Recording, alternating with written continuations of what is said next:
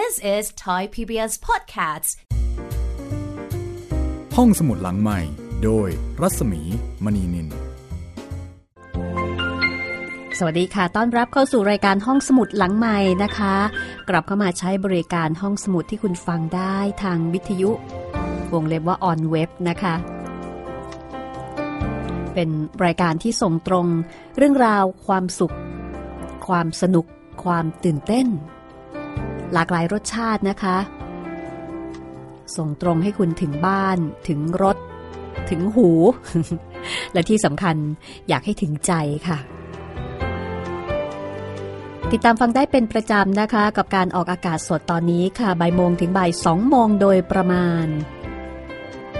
และสามารถฟังย้อนหลังดาวน์โหลดมาฟังได้ทาง www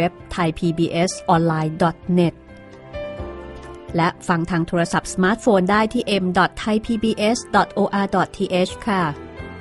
เป็นบริการจากวิทยุไทย PBS ออนไลน์ ดิฉันปรัศมีรับหน้าที่เลือกแล้วก็เล่าเรื่องต่างๆ ให้คุณได้ฟัง วันนี้นะคะจากรวมเรื่องสั้นชุดศพข้างบ้าน ผลงานของคุณสรจักรสิริบริรักษ์นักเขียนที่ เพิ่งจะจากไปนะคะ เมื่อวันที่ 28 พฤษภาคมที่ผ่านมา รวมเรื่องสั้นชุดศพข้างบ้าน จัดพิมพ์โดยสำนักพิมพ์มติชนค่ะ เป็นหนังสือขายดีมากนะคะ อย่างฉบับที่ดิฉันมีอยู่เนี่ยพิมพ์เมื่อปี 2545 พิมพ์ครั้งที่ 22 ค่ะ ตอนนี้ไม่รู้ว่าเป็นครั้งที่เท่าไหร่แล้วนะคะ ศพข้างบ้านนี่เป็นผลงาน ที่ถ่ายทอดความจริงของสังคมเมือง ที่สะท้อนความลึกลับซับซ้อนในจิตใจมนุษย์ ซึ่งเป็นจุดสำคัญนะคะ ที่คุณสรจักร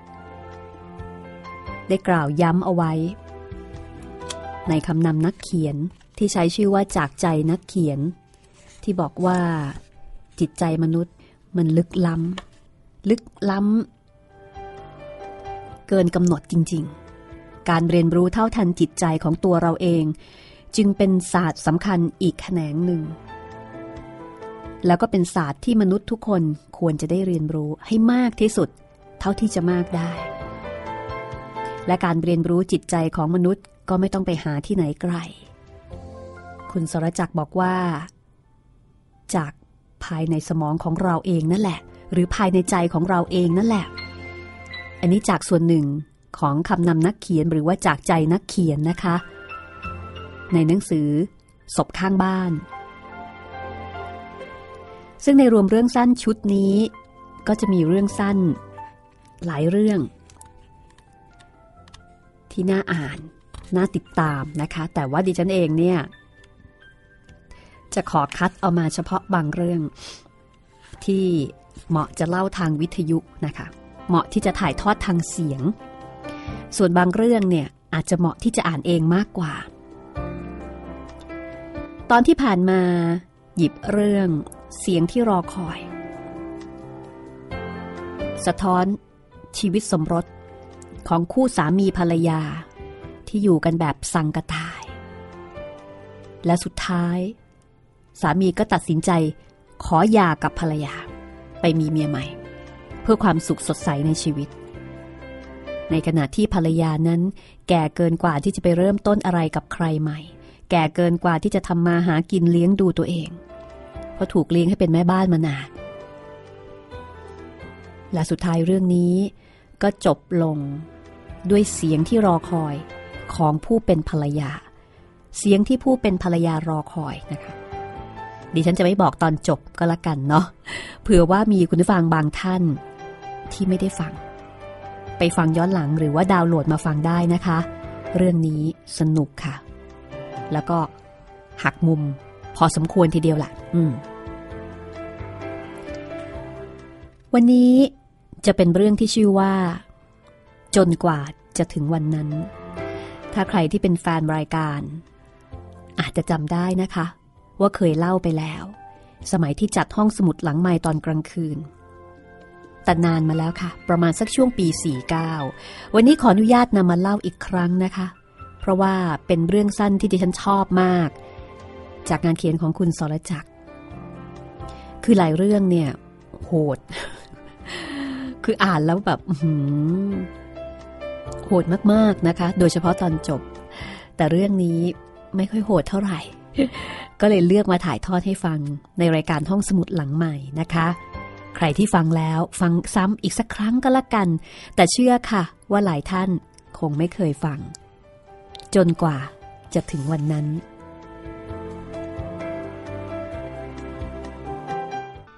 เพียงแค่แรกพบ หมวดสุจินก็ตกหลุมรักแม่ค้าสาววัยขบเพาะที่กำลังยืนขายสตรอเบอรี่อยู่ท้ายรถกระบะ แม่ค้าสาว อายุราวๆยี่สิบหรือหย่อนกว่านั้น ผมบางละเอียด ยาวเคลียร์ไหลไม่ใช่ผมบางขออภัย ผมเส้นบาง ความหมายต่างกันเลยนะนี่ เกือบทำเสียเรื่องแล้วไหมล่ะรัศมี คือพูดง่าย ๆว่า เป็นผู้หญิงที่สวย น่ารักนะคะ แม้แต่เส้นผมเนี่ยยังเป็นเส้นผมที่ละเอียดนายตำรวจหนุ่ม เดินเข้าไปหาเธอ เราต้องมน เขารู้สึกว่านี่กระมัง ที่เรียกว่ารักแรกพบ แม่ค้าสาวหันมามองท่าทางเอียงอายเมื่อถูกจ้องด้วยสายตาแบบไม่กระพริบของตำรวจหนุ่ม จะรับอะไรดีคะ แม่ค้าถามถึงสี่ห้าครั้ง ตำรวจหนุ่มตื่นจากผวัง เธอช่างเป็นหญิงสาวที่หน่าทนุถนอมอะไรเช่นนี้ สายวันนั้นนายตำรวจหนุ่มหอบสตรอเบอรี่ กล้วยหอม ลูกพีชอบน้ำผึ้งส้มมองฟอร์ด แล้วก็อื่นๆอีกมากมาย ไปแจกเพื่อนที่โรงพัก ตลอดจนผู้ต้องขังอิ่มกันไปทั่วหน้า โดนแซวละ โอ้ย ใจดีอะไรปานนี้หมวด สงสัยจะเจอแม่ค้าสวยสิเนี่ย หมวดยิ้มอาย ตำรวจหนุ่มคนนี้ เพิ่งเรียนจบแล้วก็บรรจุเข้ารับราชการ ตำรวจรุ่นพี่ในโรงพักจึงให้ความเอ็นดูเป็นพิเศษ ลูกยายนิ่ม สวนปลายฟ้าไงสารวัตร ผมเห็นหมวดไปยืนจ้องเอาจ้องเอาตั้งแต่หัวรุ่ง จ่าคนหนึ่งตะโกนตอบ อ๋อ มิน่าล่ะ แล้วทั้งโรงพักก็เต็มไปด้วยเสียงหัวเราะหัวดสุจินหน้าแดง แต่ขณะเดียวกัน ก็ท่องคำว่า ลูกเย็นนิ่ม และสวนปลายฟ้าไว้ในใจ และหลังจากนั้น คนทั้งตลาดก็ได้เห็นภาพตำรวจหนุ่ม ช่วยแม่ค้าสาวยกเข่ง ยกลังหรือว่าช่างผลไม้ทุกเช้า ติดต่อกันเกือบอาทิตย์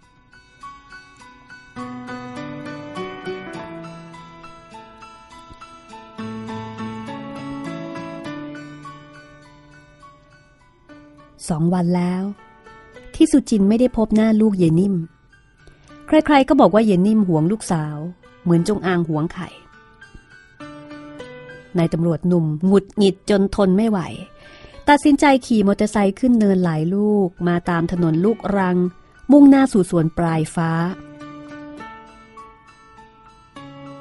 เขารู้สึกประทับใจ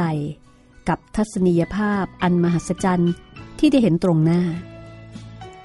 ไม่เคยมามาก่อน ปกติแล้วเจอเจอกันที่ตลาด คราวนี้จะไปหาถึงบ้าน นายตำรวจหนุ่มมือมองแนวเขาที่สูงตระงานเบื้องหน้า ไรนาเขียวขจี ทอดตัวอยู่ในที่ราบเชิงเขา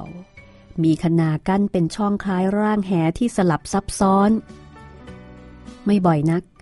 ที่ชายหนุ่มมีโอกาสได้สัมผัสความงามของธรรมชาติ และปล่อยจินตนาการให้ล่องลอยด้วยความชื่นชมตามลำพัง โดยเฉพาะอย่างยิ่งเช้าวันนี้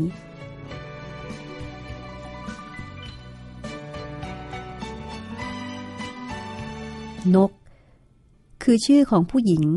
ที่ทำให้ในายตำรวจ ตกอยู่ในอาการ fall in love สาวนกเป็นนักศึกษามหาวิทยาลัยปีสอง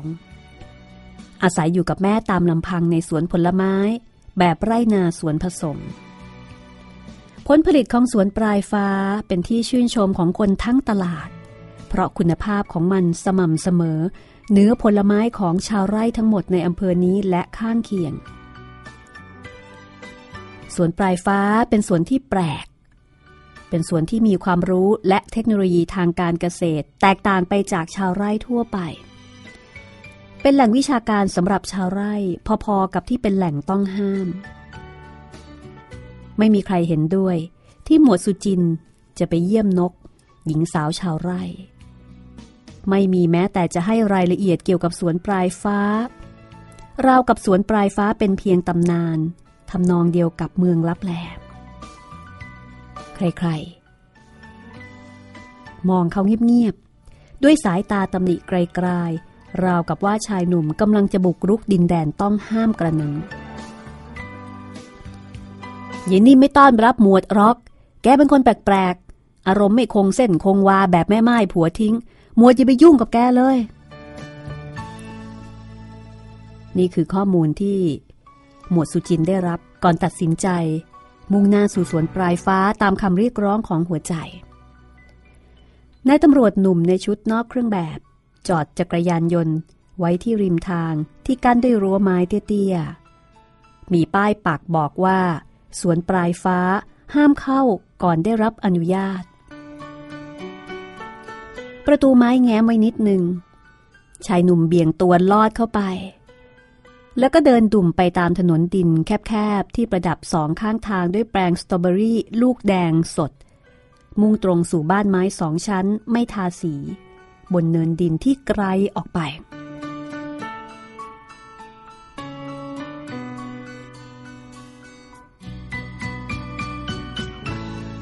แสงแดดอบอุ่น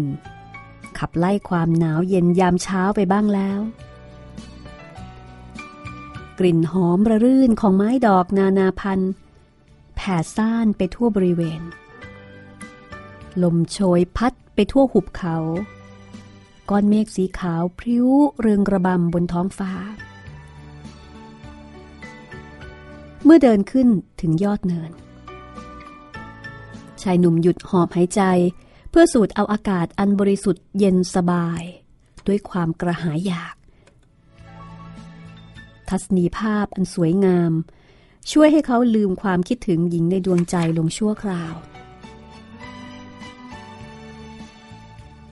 บ้านไม้สองชั้นบนเนิน รูปทรงค่อนข้างทันสมัย แม้จะสร้างนานมาแล้วปรากฏตรงหน้า บ้านที่ประกาศตัวเองว่าไม่ต้อนรับบุคคลภายนอก ในขณะที่หมวดสุจินกำลังยืนแก้ๆกังๆอยู่หน้าบ้าน ก็มีเสียงหนึ่งดังมาจากด้านหลังว่า มาหาใคร หญิงวัยประมาณ 45 นุ่งผ้าถุงดำแต่ใบหน้าแก่เกินวัย ในมือถืออถือมีดนะคะกำลังยืนจ้องอยู่ด้านหลัง ด้วยสายตา ที่ไม่เป็นมิตรเอาซะเลยชายหนุ่มตกใจรีบยกมือไหว้นอบน้อมเท่าที่จะนอบน้อมได้ป้านิ่มใช่ไหมครับ ผมมาเยี่ยมนกครับ เธอเป็นใคร เออผมเป็นตำรวจ เป็นตำรวจครับ อยู่สพอครับ ออกไป ผม ออกไปเดี๋ยวนี้ ไม่ได้ไล่อย่างเดียว แต่มีดในมือเริ่มขยับ หมวดสุจินต้องกระเจิงออกมานะคะ แถมด้วยเสียงตะโกนไล่หลังว่า อย่าโผล่หัวมาให้ฉันเห็นอีกนะ แวบหนึ่งที่หันไปมอง เขาเห็นม่านหน้าต่างข้างบนไหวตัว เหมือนมีคนแอบมองอยู่หลังหน้าต่าง หมวดสุจินเชื่อว่า น่าจะเป็นหญิงที่ตนหลงไหล แอบมองอยู่บนบ้าน เขาอุ่นใจ ว่าอย่างน้อย เธอคงเห็นว่า เขามาเยี่ยม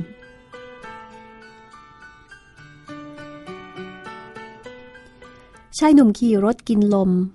กลับเข้าตัวเมืองช้าๆ ขณะเดียวกันก็คบคิดถึงเหตุผลที่เขาถูกไล่ออกจากบ้าน เหตุผลที่เขาไม่เป็นที่ต้อนรับ ค่อนข้างแปลก ไม่มีเหตุผลอะไรที่จะขับไล่เขาเหมือนหมูเหมือนหมาขนาดนั้น หรือบางที แม่ของเธออาจไม่ชอบตำรวจ ดังที่คนโบราณบอกว่า อาชีพรถไฟเรือเมยี่เกตำรวจคบไม่ได้ ระหว่างที่รถวิ่งลงเนิน เขาเห็นรถกระบะคุ้นตาแล่นสวนขึ้นมา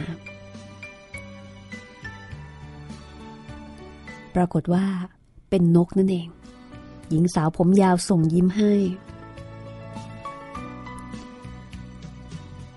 เธอเอ่ยถามว่าไปไหนมา มาเยี่ยมนกทำไมนกไม่ไปขายผลไม้ที่ตลาดตั้งหลายวัน พี่คิดถึงจะแย่ หญิงสาวหัวเราะ หลายวันที่ไหนคะ สองวันเองค่ะ ตอนแรก พี่นึกว่านกอยู่บนบ้าน เพราะเห็นไข่แวบๆ อยู่ข้างหน้าต่าง หญิงสาวทำหน้าตกใจ เออไม่มีใครที่บ้านหรอกค่ะ แม่นกอยู่บ้านคนเดียว แต่พี่เห็นจริง ๆ นะ คล้าย ไม่มีใครหรอกค่ะ เราอยู่กันสองคนแม่ลูกแค่นั้น เธอตัดบทสนทนาอย่างรวดเร็ว พอๆกับรอยยิ้มบนสีหน้าที่จางหาย เหลือเพียงรอยกังวลที่ปกปิดไม่มิด ทั้งสองจากกันในสภาพประดักประเดิด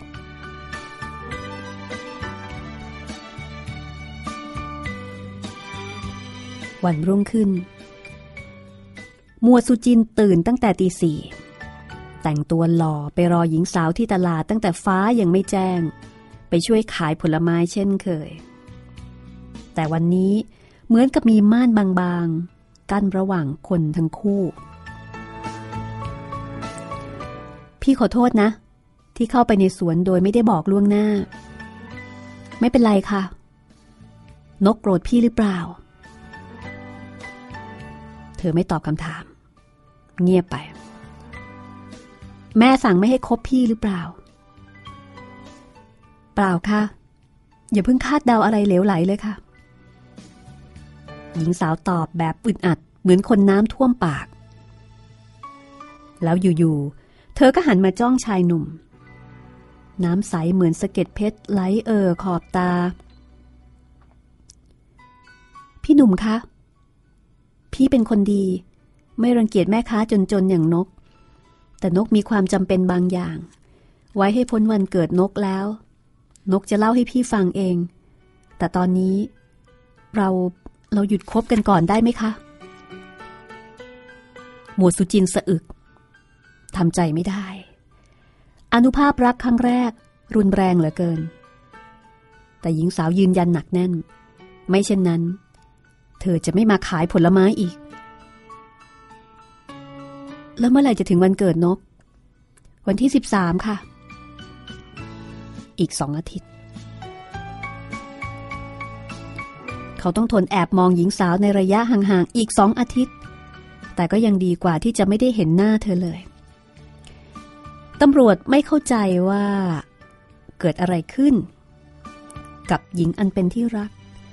สัญชาตญาณตำรวจทำให้เขาตั้งสมมติฐานต่างๆ มากมาย แต่ไม่มีอันไหนที่สมเหตุสมผลพอจะเชื่อได้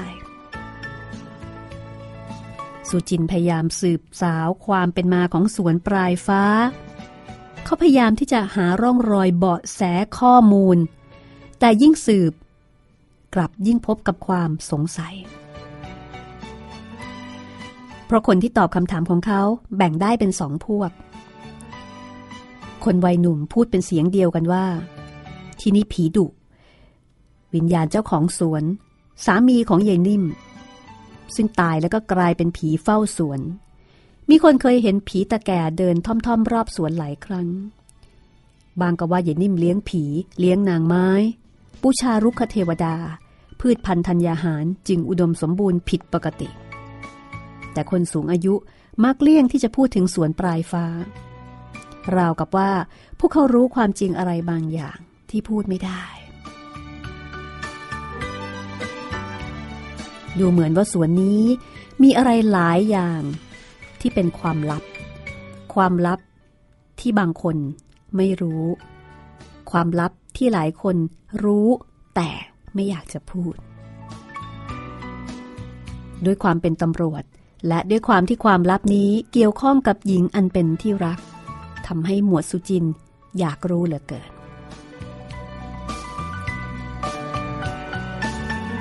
พักความอยากรู้สักครู่นะคะ แล้วเดี๋ยวกลับมาติดตามเรื่องราว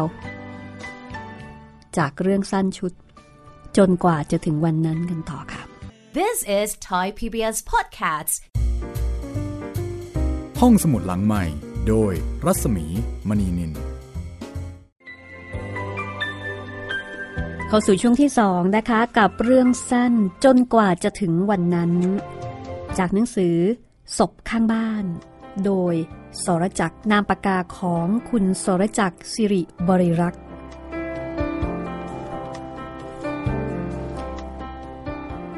นอกเหนือจากเรื่องนี้ ได้เล่าเรื่อง เสียงที่รอคอย เมื่อวันศุกร์ที่ผ่านมานะคะ ถ้าเกิดว่าคุณผู้ฟังที่ไม่ได้ติดตาม ก็สามารถจะไปฟังย้อนหลังแล้วก็ดาวน์โหลดมาฟังได้ เรื่องนั้นก็สนุกค่ะ มีเรื่องสนุกสนุกเยอะเลยในหนังสือเล่มนี้ ใครที่ชอบเรื่องสั้นแนวหักมุมนะคะ ซื้อได้เลย ไม่ผิดหวังค่ะ แต่ถ้ายังไม่แน่ใจ ฟังจากห้องสมุดหลังใหม่ก่อนก็ได้นะคะ เอาละค่ะ คงกำลังรอฟังกันอยู่ใช่ไหมคะ ว่าตกลงมีความลับอะไร เกี่ยวกับยายนิ่ม แม่ของนก แฟนหมวดสุจิต ความลับของสวนปลายฟ้าคืออะไรกันแน่ หลังจากจบเรื่องนี้แล้วนะคะ จะต่อด้วยอีกหนึ่งเรื่อง เกี่ยวกับการฆ่าตัวตาย แต่ตอนนี้ไปฟังตอนจบของจนกว่าจะถึงวันนั้นกันเลยค่ะ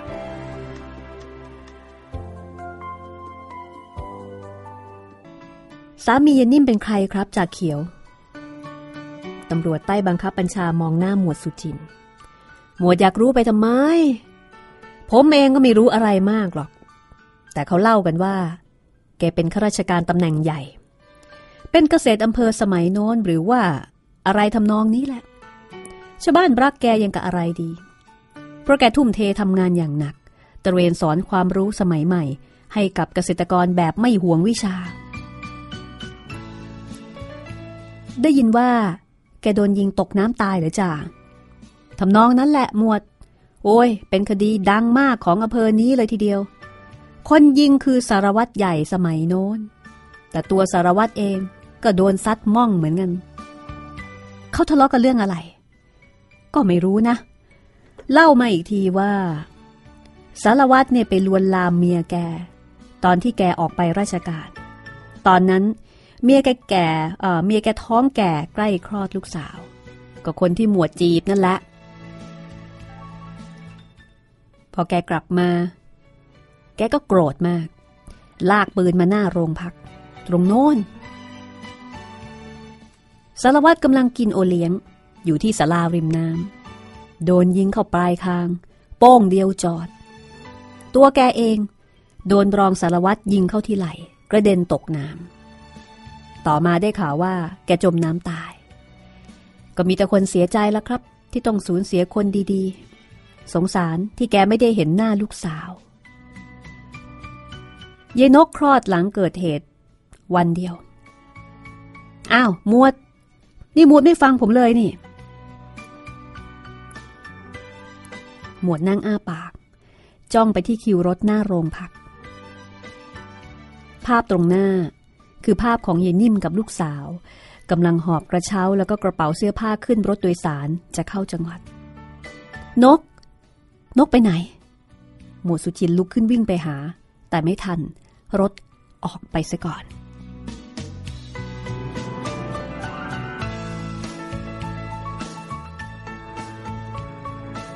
วันนั้น หมวดสุจินไม่เป็นอันทำงานทำการละค่ะ นั่งจ้องคิวรถทั้งวันทั้งคืนจนหมดรถ เป็นที่แน่นอนว่า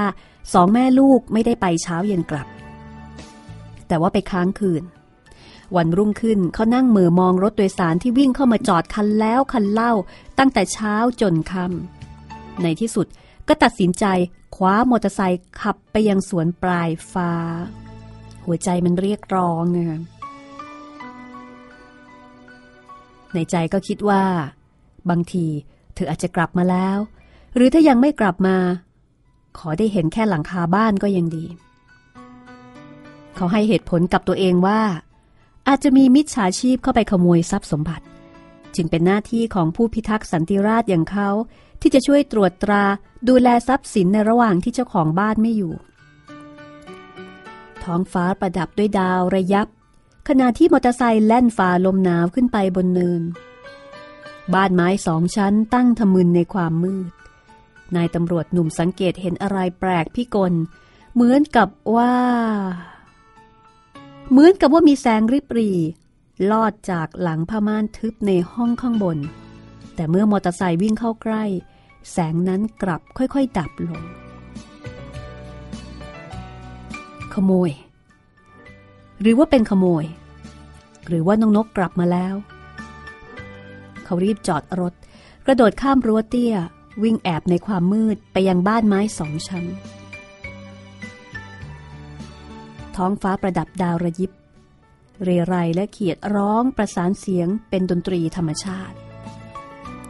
สุจินหยิบท่อนฟืนขนาดเหมาะมือขึ้นถือ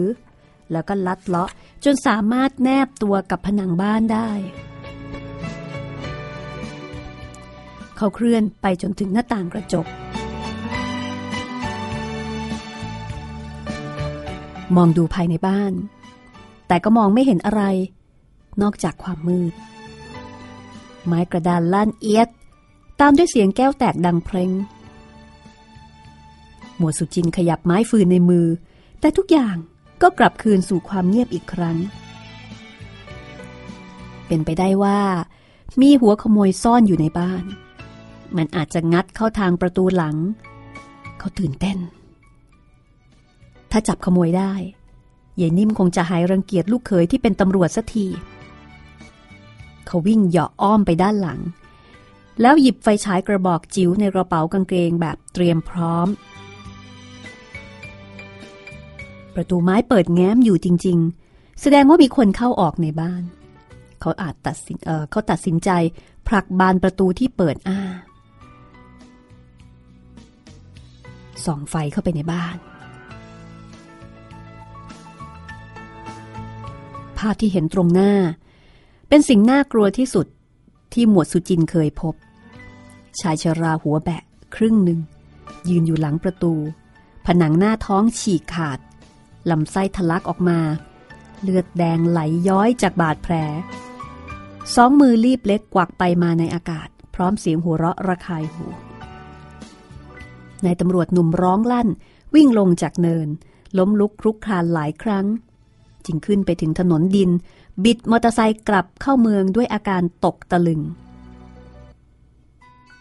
สุจินตรงไปที่โรงพัก อาปากจะตะโกนบอกใครๆว่าโดนผีหลอก แต่คิดอีกทีก็รู้สึกละอาย ไปทำอะไรมาครับหมวดเหงื่อแตกเหงื่อแตนเชียว เอ่อ วิ่งลงเนินครับ เขาเข้าไปนั่งที่โต๊ะทำงาน นึกทบทวนเหตุการณ์ที่ผ่านมา ภาพที่เขาเห็นอาจจะเป็นผีเจ้าของสวนอย่างข่าวลือ แต่มันก็มีอะไรบางอย่างที่ออกจะทำแม่งทำแม่ง อย่างเช่นเสียงแก้วแตก ผีไม่น่าจะเดินชนแก้วแตก แต่ถ้าขโมยปลอมเป็นผีหลอกเขา ป่านนี้ไอ้เจ้านั่นก็คงหัวเราะกริ้งไปแล้ว ทำไมนกจึงบอกว่า มีความจำเป็นบางอย่าง ไว้ให้พ้นวันเกิด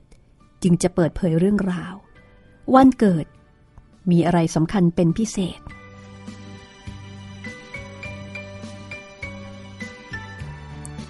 ครั้งแรกที่เข้าไปในสวนปลายฟ้า เขาบอกนกว่า เห็นใครหลบซ่อนอยู่หลังหน้าต่างม่านชั้นบนเออหลังม่านหน้าต่างชั้นบนนะคะ นกตกใจแล้วก็ทำท่าพิรุษ มันต้องมีอะไรสักอย่าง สัญชตาตญาณของตำรวจทำให้ชายหนุ่มคิดหนัก เขาทอดตัวยาวบนเก้าอี้ เท้าพาดโต๊ะ คิ้วขมวดหากัน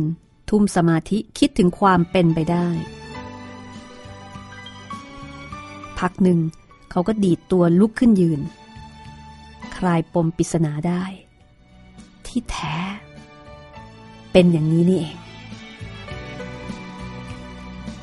จากครับ คดีที่สารวัตรคนก่อนของเรา เคยโดนเกษตรอำเภอยิงตาย ยังมีสำนวนเก็บอยู่เอาไว้ไหมครับ โอ้โหหมวด เกือบยี่สิบปีแล้วนะ ถ้าเป็นคดีมโนสาเร่แล้วก็เผาทิ้งแล้ว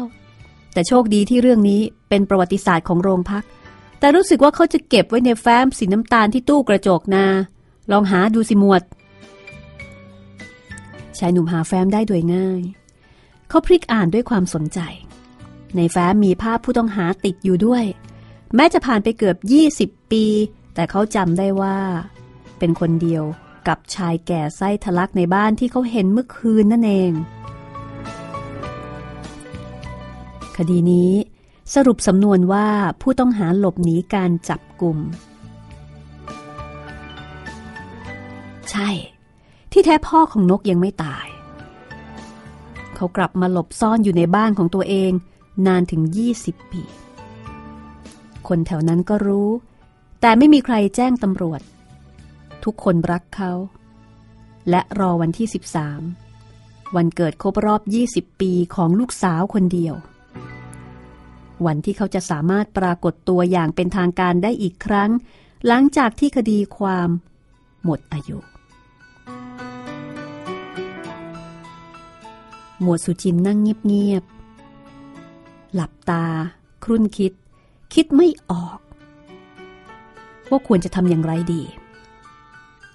ว่ากันโดยหน้าที่ เขาควรจะออกไปจับกลุ่มผู้ต้องหาเพื่อนำตัวมาลงโทษตามกระบวนกฎหมาย เพราะยังมีเวลาอีกสิบวัน คดีถึงจะหมดอายุความ แต่อีกใจก็บอกว่า ชายผู้นี้คุมขังตัวเองมานานแล้ว นานกว่าโทษจำคุกที่อาจได้รับเสียอีก นานพอที่ตำรวจหนุ่มจะหลับตา และก็ลืมเรื่องนี้เสีย เหมือนกับเพื่อนบ้านทุกคนรอบสวนปลายฟ้า จนกว่าจะถึงวันนั้น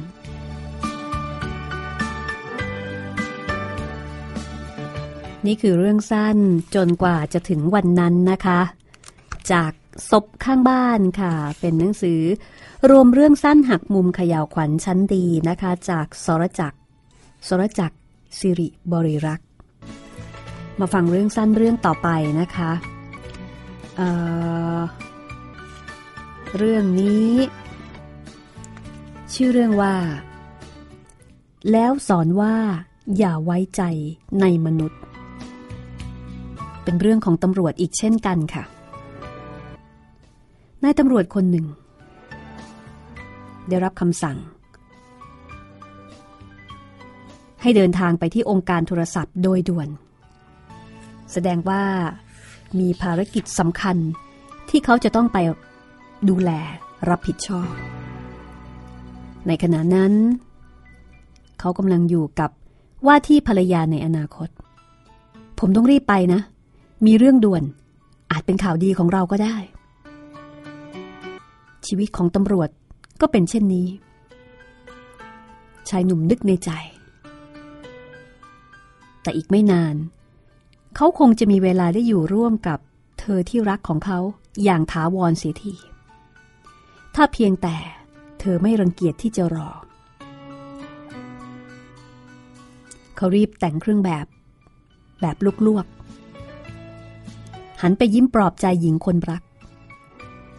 ก่อนจะพาตัวออกมาจากห้องพิเศษของโรงแรมม่านรูดเจ้าประจำ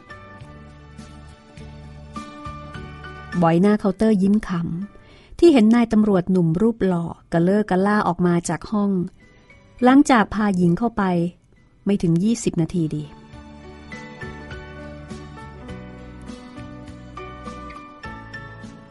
เขาเอานิ้วปาดที่ลำคอ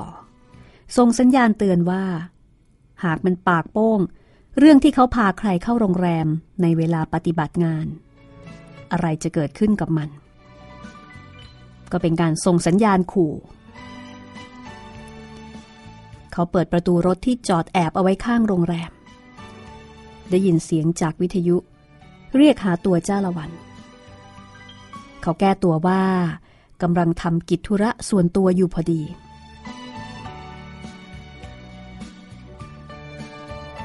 รถคู่ชีพ พาเข้าไปยังจุดเกิดเหตุใน 20 นาที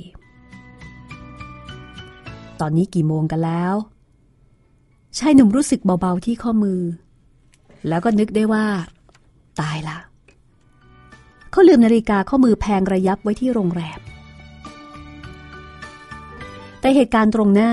ทำให้เขาไม่มีเวลาคิดมาก สารวัตรกำลังยืนหน้ามุ้ยอยู่ คงไม่พอใจที่เขาไม่รับวิทยุพลสมศักดิ์รีบเข้ามารายงาน ก็เหมือนเดิม อย่างที่หมวดพูดไว้แล้วครับ แต่คราวนี้หนักข้อหน่อย เขาชี้ขึ้นไปที่เสาส่งสัญญาณวิทยุขนาดยักษ์สีส้มขององค์การโทรศัพท์นายตำรวจหนุ่มไล่สายตาตามขึ้นไป ที่ปลายยอดลิบๆมีชายคนหนึ่งเกาะท่อนเหล็กไว้ด้วยมือข้างเดียว ทรงตัวอยู่ด้วยขาข้างเดียว ในขณะที่มือและเท้าอีกข้างโบกไปมาชวนหวาดเสียว มีเสียงตะโกนโวกวากแบบคนคุ้มครั่ง ฟังไม่ได้สับ มีใครลองปีนขึ้นไปเจรจาดูหรือยัง ผมลองปีนขึ้นไปดูแล้วครับ ไม่ไหวจริง ๆ ท่อนเหล็กมันกลมลื่น พิกล แล้วก็ไอ้เจ้าบ้านนั่น ก็ขู่ว่าจะกระโดดลงมา ถ้าขืนเข้าไปใกล้มันมากๆ ผมพยายามพูดตามที่หมวดสอนแล้ว แต่ว่ามันไม่ฟังเลย มันคงจะฟังแต่หมวดคนเดียว นายตำรวจหนุ่มกวาดตามองเพื่อนร่วมงาน ที่กำลังขนวัสดุช่วยชีวิตจำพวกนวม ฟองน้ำ เปรรับร่าง โดยที่รู้ว่าความสูงระดับนี้ของเหล่านี้ คงช่วยอะไรไม่ได้ ผู้กองสั่งให้พวกเรารอหมวดครับ เพราะว่ามีแต่หมวดคนเดียวที่ผ่านการอบรมช่วยผู้คิดฆ่าตัวตายมาแล้ว และหมวดก็เคยช่วยเจ้าหนี้มาได้ถึงสองครั้ง ผู้กองก็เลยให้วิทยุตามตัวมาด่วนครับ บ้าจริง เพราะการที่เขาเคยใช้วาทศิลป์ตามที่ได้ร่ำเรียนมา ช่วยชีวิตมันไว้ได้ถึงสองครั้งสองครา ผู้บังคับบัญชาก็เลยลงความเห็นว่า เป็นหน้าที่เฉพาะของเขาที่จะต้องคอยช่วยเหลือ ผู้ชายคนนั้นไม่รู้จบไม่รู้สิ้นแม้ว่าเขาจะไม่ค่อยพอใจกับความเห็นของพวกเขา คือของเพื่อนร่วมงานกับผู้บังคับบัญชา แต่ในใจลึกๆ เขาก็ยอมรับว่าการช่วยคนที่คิดฆ่าตัวตายเป็นศิลปะที่ลึกล้ำประการหนึ่งทีเดียว ถ้าไม่ได้ผ่านการอบรมมา เขาก็คงนึกไม่ถึงว่าคำพูดด้วยความหวังดีเพียงประโยคเดียว อาจทำให้คนที่กำลังจะฆ่าตัวตาย ตัดสินใจกระโดดลงมาจากตึกได้ เช่น ถ้าพูดว่า อย่าฆ่าตัวตายเลย เดี๋ยวคนอยู่ข้างหลังจะเสียใจคำพูดแค่นี้อาจฆ่าชีวิตคนได้ทีเดียวเลยนะคะ เพราะอยากให้เสียใจไง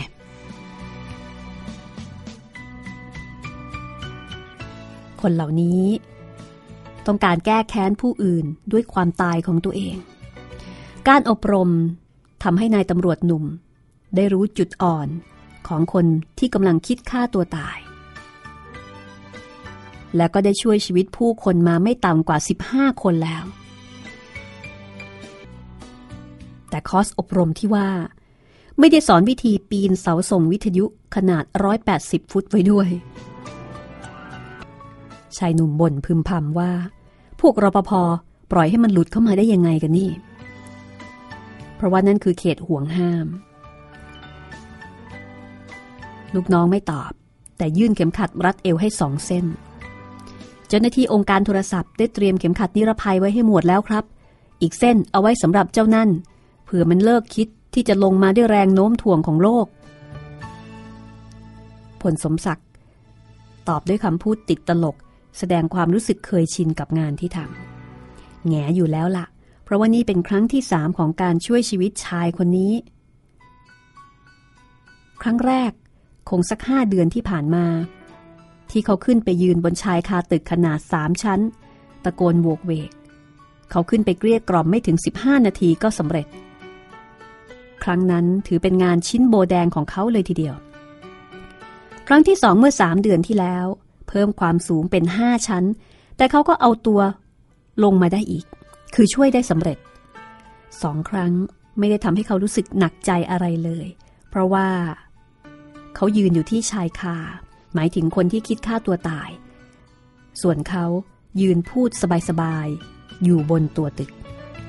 แต่ครั้งนี้ ครั้งนี้เขาจะต้องปีนบันไดเหล็กลื่นขึ้นไปในระดับความสูงถึง 160 ฟุต จับพลัดจับพลูอาจจะกลายเป็นเขานี่แหละ ที่อาจจะตกลงมาตายก่อนคนที่คิดจะฆ่าตัวตาย เรื่องราวจะเป็นอย่างไรต่อไปนะคะ กับเรื่อง แล้วสอนว่า อย่าไว้ใจในมนุษย์ ต้องติดตามค่ะ วันนี้หมดเวลาของห้องสมุดหลังใหม่แล้วนะคะ ถ้าใจร้อน อยากรู้ตอนจบไปอ่านก่อนได้เลยค่ะ จากหนังสือศพข้างบ้าน